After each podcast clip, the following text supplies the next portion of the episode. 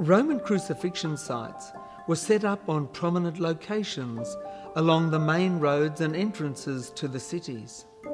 Crucifixion was a form of propaganda to show people how powerful Rome was and what would happen to those who did not submit. As horrific as it may seem to us, as they travelled here and there and went about their daily business, the people of that time would have been very used to walking beside dying men hanging on crosses.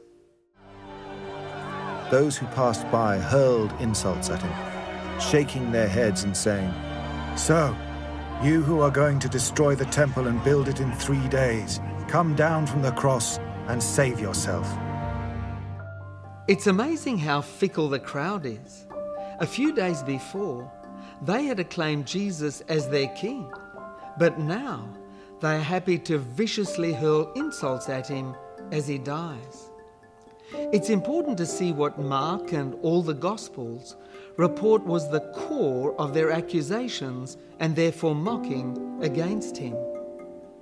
Christ had claimed in the first public pronouncement of his ministry that he would rebuild the temple.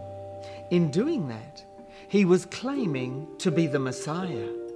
But now, the crowd was mocking Jesus because he had disappointed them. The crowd never forgave him for this.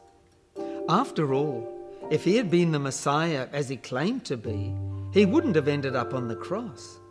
And if he was going to save others, the first thing he had to do was obviously save himself. And yet, he really was the Saviour of the world precisely because he didn't save himself. Why did the crowd turn against Jesus?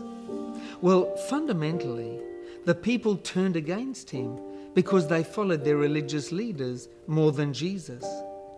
We run the same risk today.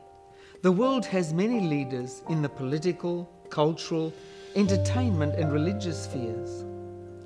Is your loyalty to Jesus above them all?